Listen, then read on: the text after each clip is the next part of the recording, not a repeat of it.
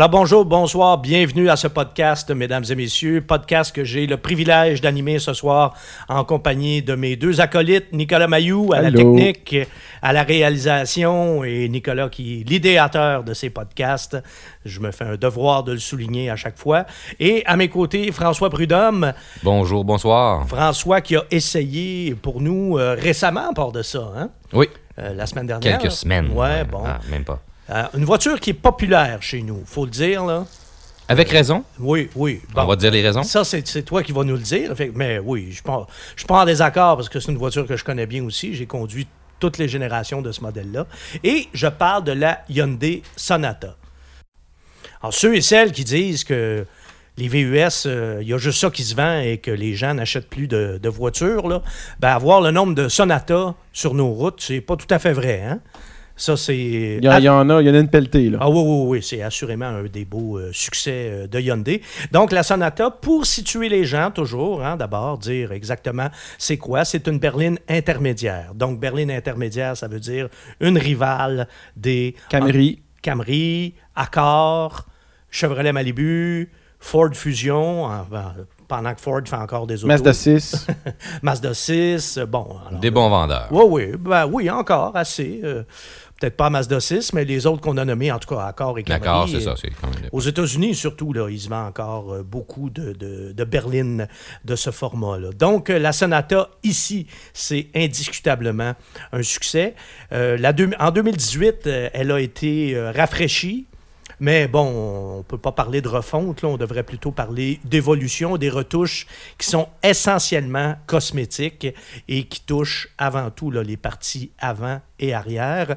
Et chez Hyundai, ben, on a toujours la même nomenclature aussi pour euh, les versions.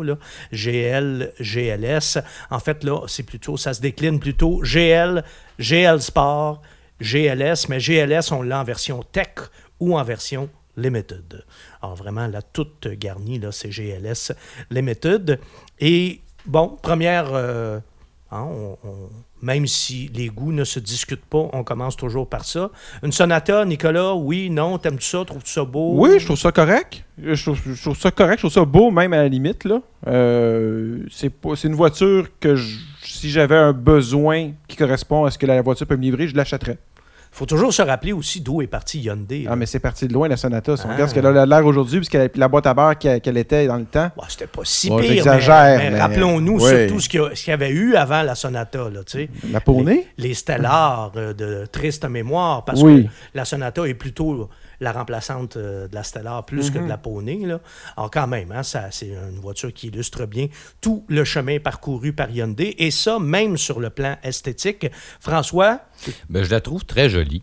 Je toi, c'est une voiture des- que t'aimes ouais, aussi? Elle a des Bon. lignes relativement simples, mais réussies.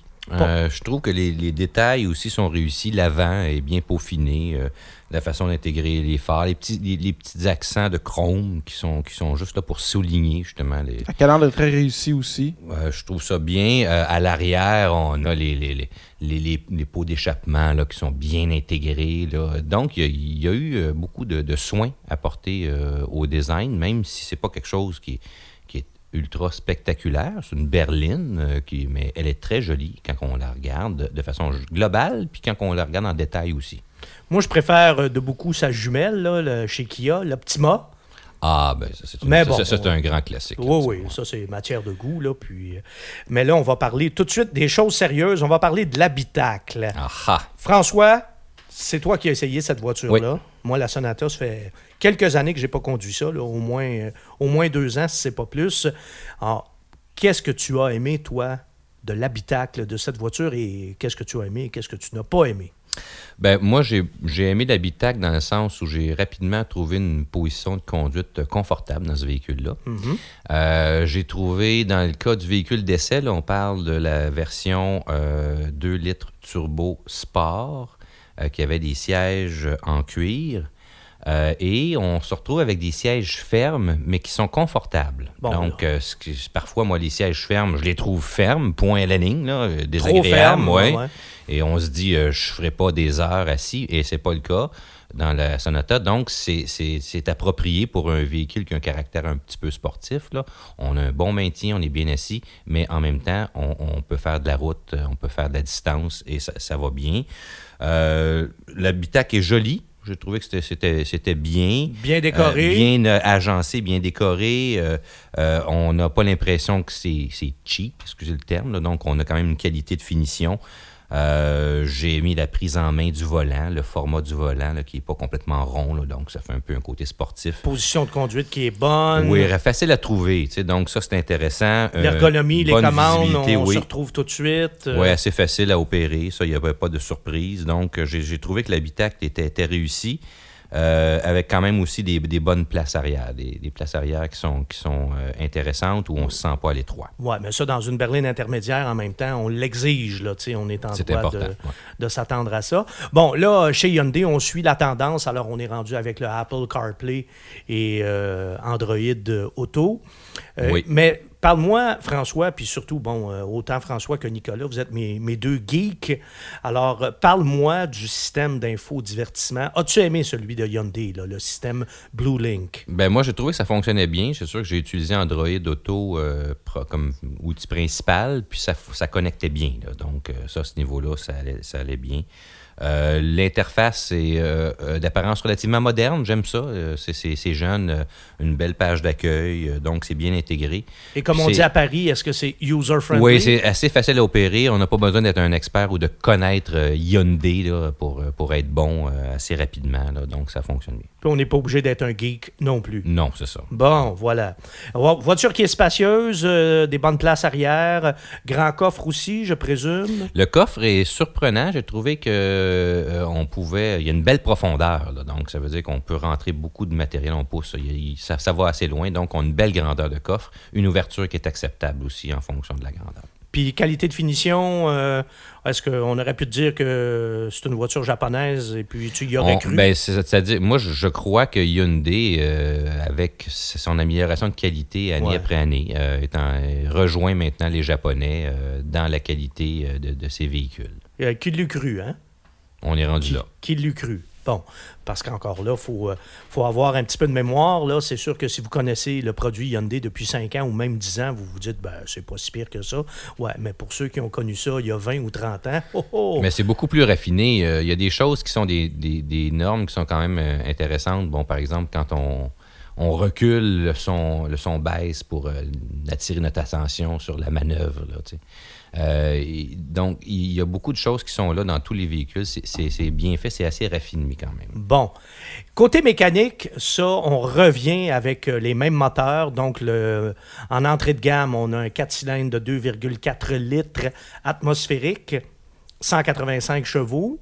Et moteur qui est très correct. Toi, François, tu as conduit la version turbo. La version turbo, oui. Mais euh, le 2.4 chez Hyundai, c'est un moteur qu'on connaît bien, un moteur qui est là depuis un bon bout de temps. Un moteur qui est très, très, très efficace, je peux en témoigner, là, autant pour, euh, bon, euh, dans toute sa globalité, là, autant pour les performances que pour sa consommation et tout. Ça, c'est vraiment un des bons moteurs de Hyundai.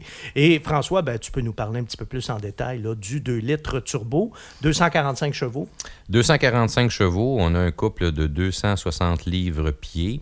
Euh, c'est un moteur que j'ai beaucoup aimé parce qu'il n'a pas les caractéristiques typiques d'un moteur turbo, c'est-à-dire que c'est un moteur qui offre de la puissance à tous les régimes. Ça, c'est très, très agréable. Donc, bonne puissance à bas régime, ce qui est la vie de tous les jours. Hein. On, souvent, on, on, veut circuler sans, être euh, le pied au plancher. Et ce, moteur-là, en bas de 3000 tours, va faire beaucoup, beaucoup de travail. Donc, peut, peut vraiment nous amener rapidement à la vitesse voulue. Et si on veut aller plus rapidement, ben là, on veut accéder aux 245 chevaux. Là, le moteur monte en révolution, c'est sûr. Euh, le turbo euh, fait son travail et on a encore accès à plus de puissance. Donc, j'ai trouvé que c'était un moteur très agréable du fait justement qu'il y avait de la puissance à tous les régimes, ce qui était très, très bon le véhicule. Boîte automatique à 8 rapports. Boîte automatique à 8 rapports qui, qui fonctionne bien. J'ai trouvé que les rapports étaient passés rapidement, euh, sans perte de puissance. Euh, mais j'aurais aimé un peu plus de rapidité là, quand on, on change de, de- d'idée, là, qu'on fait un- ce qu'on appelle un kick-down. On, on met le pied au plancher.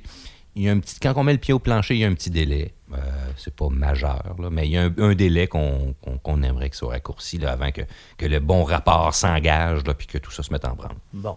Ce qui est intéressant de préciser, c'est que ces deux moteurs, euh, autant le, le, le 4 cylindres atmosphérique, le moteur de base, que le moteur turbo compressé, ce sont des moteurs qui fonctionnent avec de l'essence régulière.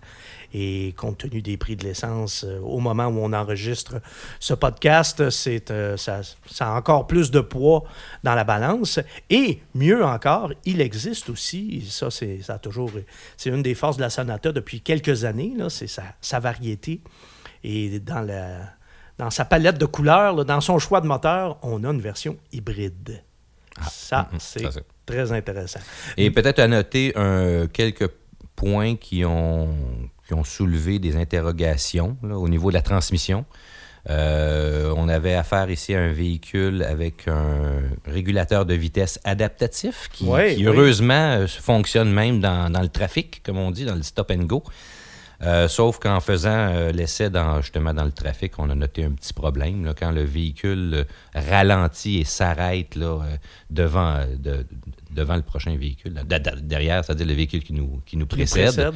euh, on sent que la transmission, il y a un- ça force. Là. Le, le moteur force pendant que ça freine, parce que c'est pas nous qui freine, c'est le véhicule qui freine à cause du, du régulateur adaptatif. Mais le véhicule freine et le moteur pousse en même temps. Puis là, on sent la tension dans la transmission. Donc ça, il y a quelque chose là, qui fonctionne pas bien. Puis c'est arrivé aussi à quelques reprises là, que en, en engageant le, le véhicule à drive, là, comme on dit, en- pour aller vers l'avant, en remettant ça à, l'arrêt et en remettant ça à drive, il y a un relâchement de tension. Je ne sais pas d'où ça vient, mais il y a quelque chose dans la transmission, là, des fois, qui, qui force. Là, Une euh, hésitation. une un- comme une tension qui se relâche, là, qui n'aurait pas dû être là. Donc, il y a quelque chose qui, qui- qui est peut-être à peaufiner là, euh, au niveau de la transmission. Là, dans- c'est surtout à bord, quand on est arrêté ou presque arrêté, que ça, ça s'est produit. Là, des tensions qui se, qui se bâtissent puis qui se relâchent Donc, là, un dans la transmission. Là, Petit puis- problème de gestion là, pas de la, de la le torque automatique. converter ou quoi, là, qu'est-ce qui se passe à ce niveau-là, mais c'est- c'est- c'était pas majeur, mais ça arrivait à plusieurs reprises. Bon, et euh, côté consommation, ça t'a donné quoi? Alors, la consommation observée pendant l'essai était de 11 litres euh, au 100 km. Euh, Ben, wow, c'est beaucoup ça pour un voiture turbo. là. C'est, c'est, c'est- c'est- moi, je dirais que c'est beaucoup du fait que je, je peux pas dire que j'ai eu une conduite euh, sportive. Là. Bon, oui, j'ai fait, j'ai essayé le véhicule, j'ai fait des pointes de vitesse, faut, on ne se le cache pas. Là. J'ai, testé la mécanique, mais je n'ai pas conduit régulièrement de façon rapide.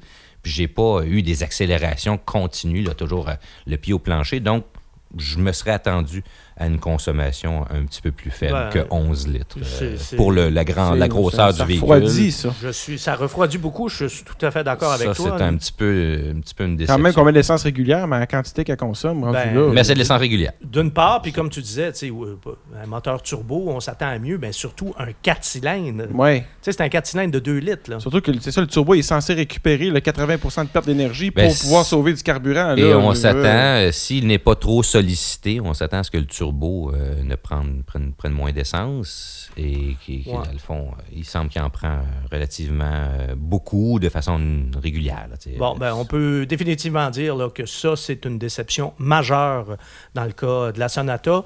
Euh, Parle-nous donc de l'expérience de conduite rapidement, François. Ben, moi, j'ai, beaucoup, beaucoup aimé le véhicule, beaucoup à, à très bonne tenue de route. J'ai aimé le compromis entre le confort et la tenue de route. Donc, on a un véhicule qui tient bien la route, qui permet euh, une conduite euh, sportive, mais en même temps qui ne nous fait pas payer le prix, c'est-à-dire que c'est, une, une suspension confortable. Euh, j'ai, aimé euh, un rayon de braquage très court qui fait Ah, que c'est un véhicule facile à manipuler, à diriger dans les stationnements. Là. Donc, quand vous voulez, vous, les stationnements sont rendus de plus en plus serrés aujourd'hui. Donc, c'est facile à manipuler, même dans les petits endroits. Facile à manœuvrer, À ouais. manœuvrer, oui, excusez, à manœuvrer. Euh, donc, Insonorisation. Insonorisation, c'est correct. J'ai trouvé que c'était bien. Euh, les bruits de, de roulement sont relativement faibles. Un peu de bruit euh, d'aérodynamique, de vent un peu, là, mais c'est relativement contrôlé. Et tu avais quand même une voiture avec des, des pneus d'hiver, il faut le préciser. tout à fait. Oui. c'est, rien pour là, aider. Bon, chez Hyundai, côté fiabilité, il y a eu des pas de géant au cours des dernières années. Alors, la fiabilité prévue pour la Sonata est plutôt bonne. On a déjà eu des problèmes de moteur, on a déjà eu des problèmes de suspension aussi, mais surtout pour les années modèles 2011-2012. Puis ça, ben, ça fait déjà un petit bout, là. ça fait déjà six ans et ça semble corrigé depuis. Alors, c'est très rassurant de ce côté. On a aussi la super garantie hein, de Hyundai, des produits Hyundai et Kia. Garantie de base, 5 ans, 100 000 km, c'est pas rien. Donc, euh, est-ce que c'est une voiture qu'on recommande? Moi, je dis oui, tout à fait. J'ai j'ai pas trouvé de faiblesse importante. J'ai trouvé que c'était La un, un bon ensemble. le- le- c'est quand la- même, ouais, mais euh, on parle du moteur euh, turbo qui est peut-être pas nécessaire pour la majorité des gens. Effectivement. Donc, euh, peut-être se rabattre sur le moteur de base là, à ce moment-là. Le 2,4 litres, euh, qui est un très bon moteur, ça, effectivement. Je peux en témoigner, qui est très fiable aussi. Et puis, sinon, ben, c'est une voiture qui est spacieuse, qui est confortable, qui est silencieuse, qui est relativement fiable. Alors, on recommande. On recommande. Maintenant, en termes de prix, on peut donner une idée. Euh, Pour le prix de base, pour se situer les gens, le prix de base de la Sonata est de 26 869 Et le prix du véhicule d'essai, c'est certain qu'on est dans le haut là, de la fourchette pour la Sonata. Ouais, ben, déjà avec une 2 litres turbo. c'est ça, donc c'est 38 804 Oh, quand même! quand même. Ouch! Hein? Mais il y a des faut comprendre qu'on s'attaque aussi à la, à la Accord Turbo et, Oh ouais, et bon, hein. et ainsi de suite. Mais bon, là, Hyundai, la marque de commerce aussi, ça a toujours été euh, beau, bon, pas cher. Là. Des fois, il faut surveiller le pas cher. Ouais, c'est ça. Hein? Une Sonata à 38 000, là, ça, hum, ça, ça grince. Encore une, ça. encore une fois, peut-être se rabattre sur le moteur de base. Mais bon, puis il ne faut pas oublier aussi qu'on donne des, des prix de détail suggérés du fabricant, donc des prix qui sont négociables. Ben, qui sont Mais de parfois, euh, le manufacturier lui-même va offrir des, des rabais là, Ouais, euh, aussi, à, à- aussi. à tout le monde. là. Voilà. Bon. Ben là-dessus, il ne me reste plus qu'à vous dire merci à tous les deux. Merci Nicolas à la technique et euh, pour tes interventions toujours pertinentes. Merci François euh, pour avoir essayé la Hyundai Sonata pour nous cette semaine. Et moi là-dessus, je vous dis merci d'avoir été là et à la prochaine.